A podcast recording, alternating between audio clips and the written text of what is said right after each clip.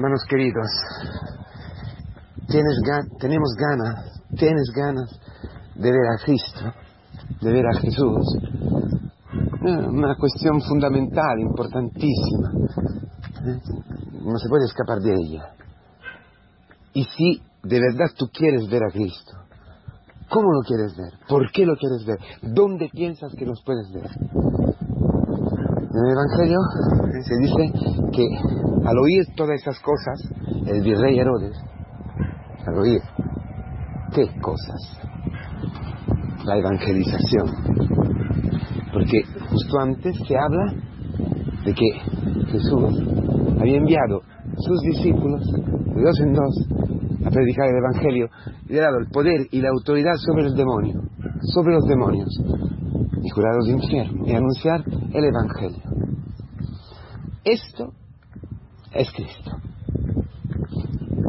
Muy claro.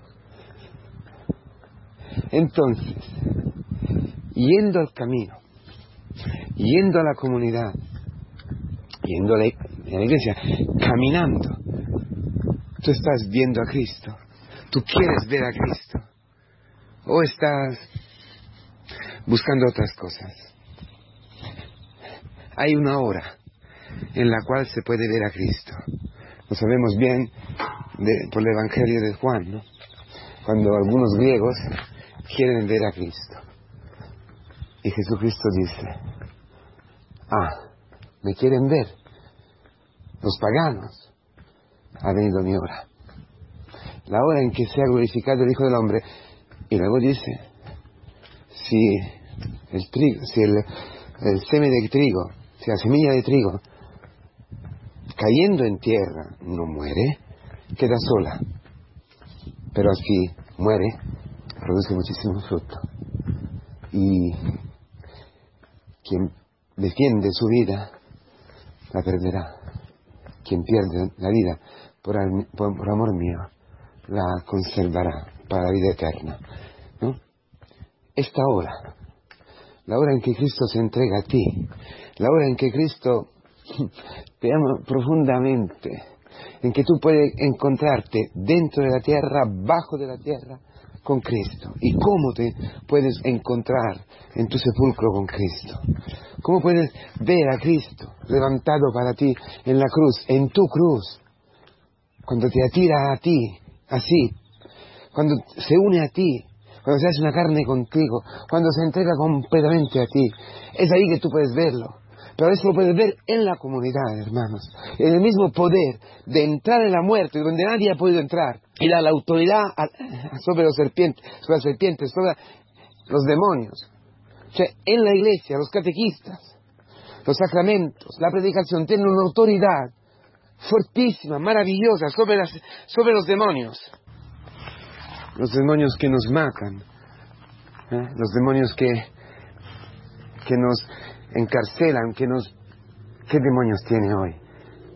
¿Qué demonio te, está encarcelando hoy? Quizás el mismo demonio de Herodes.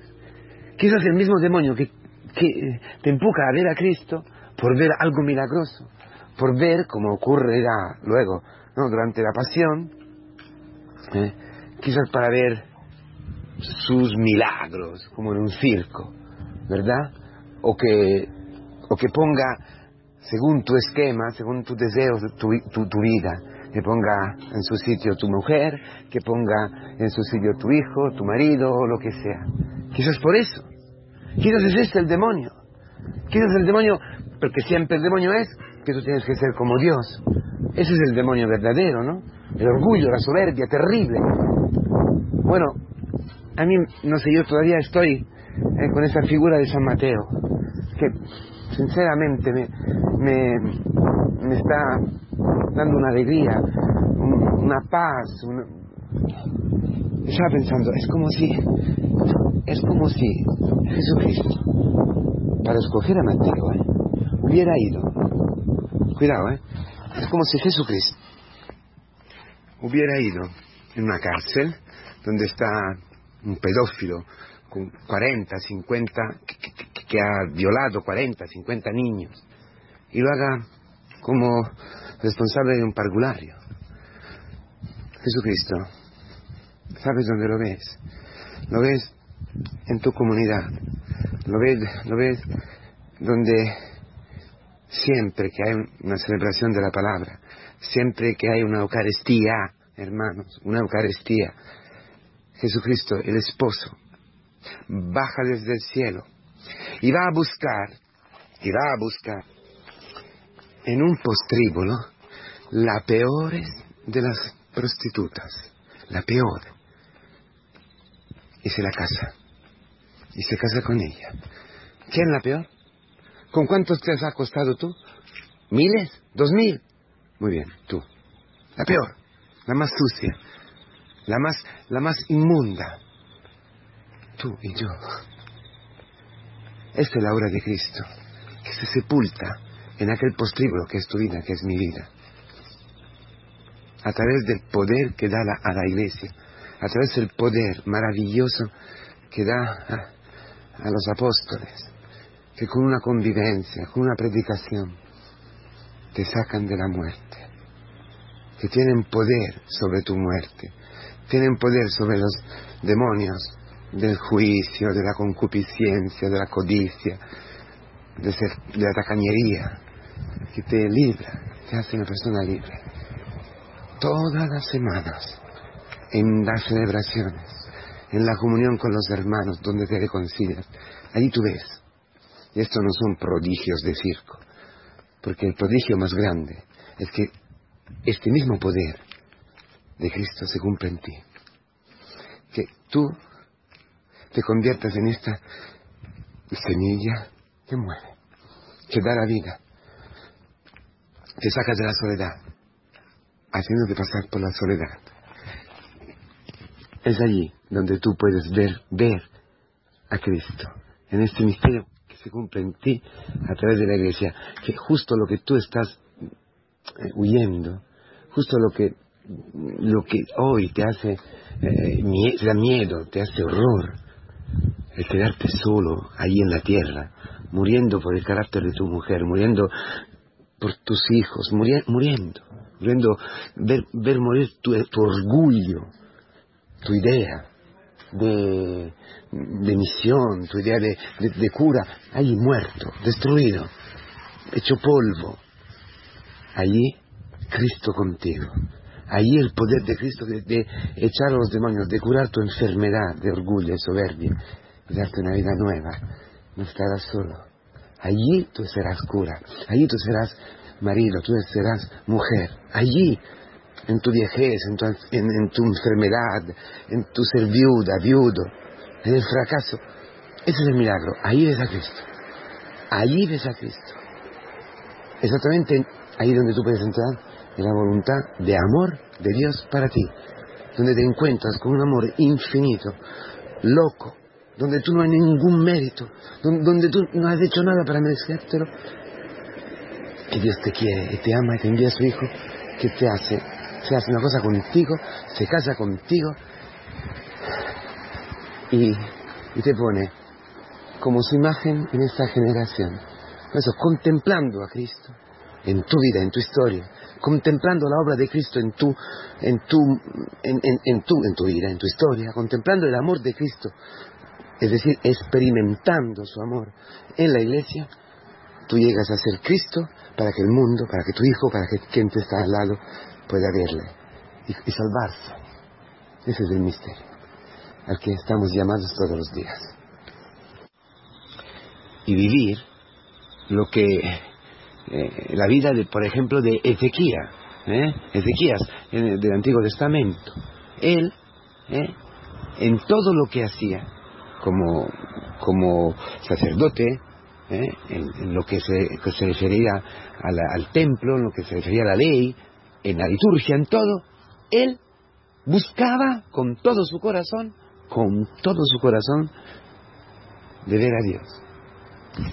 Es decir, en todo buscaba, en todo, quería ver a su Dios. Y eso con todo su corazón, quería ver a Dios en todo. Y por eso, por eso, en todo tuvo éxito. Quiere ser madre, quiere tener éxito como madre, quiere tener éxito como hijo, quieres tener eh, éxito como, como padre, como marido, como esposo, como esposa, como presbítero, en la misión, allí donde estás. Yo en Takamatsu, tú no sé dónde estás, con las familias, con los hermanos, en la parroquia. ¿Quieres tener éxito como hija, como hermana en misión, o como monja, como viuda? ¿Quieres tener éxito? No tu éxito, no tu, tu éxito, no, no. El éxito de la misión que Dios te, ha, confiado. Quieres ser según la voluntad de Dios. Quiere que se cumpla en ti lo que Dios ha pensado que a través de ti quiere cumplir. Lo que Él quiere cumplir a través de ti. Ahí donde estás. Camina. Busca con todo tu corazón Dios en todo. Busca el rostro de Dios. Busca la ley de Dios. Busca la palabra de Dios. busca Dios. Camina. Camina. ¿Quieres ser cura? Camina. ¿Quieres ser misionero? Camina. De verdad quieres ser quiere que, la misión, que, que, allí con las familias, en las gentes o donde sea, camina, camina, porque solo en el camino puedes ver la verdad. Solo en el camino no eres cura, padre, madre, viudo, viuda, hijo, no, en el camino tú eres cristiano, o mejor dicho, descubres de no ser cristiano y que necesitas caminar para ser cristiano. Entonces te humillas. Entonces puedes ver, puedes ver verdaderamente, actuar Cristo en tu vida. Puedes ver el rostro de Dios, puedes ver a Cristo, puedes ver su amor hacia ti. Eso es la, la, principal y la más importante preocupación de todos los días, lo que dice el Salmo 1. Caminar a la luz de la palabra, que es el, el rostro de Dios, con que se revela en nosotros, en las celebraciones. Caminar, caminar, caminar.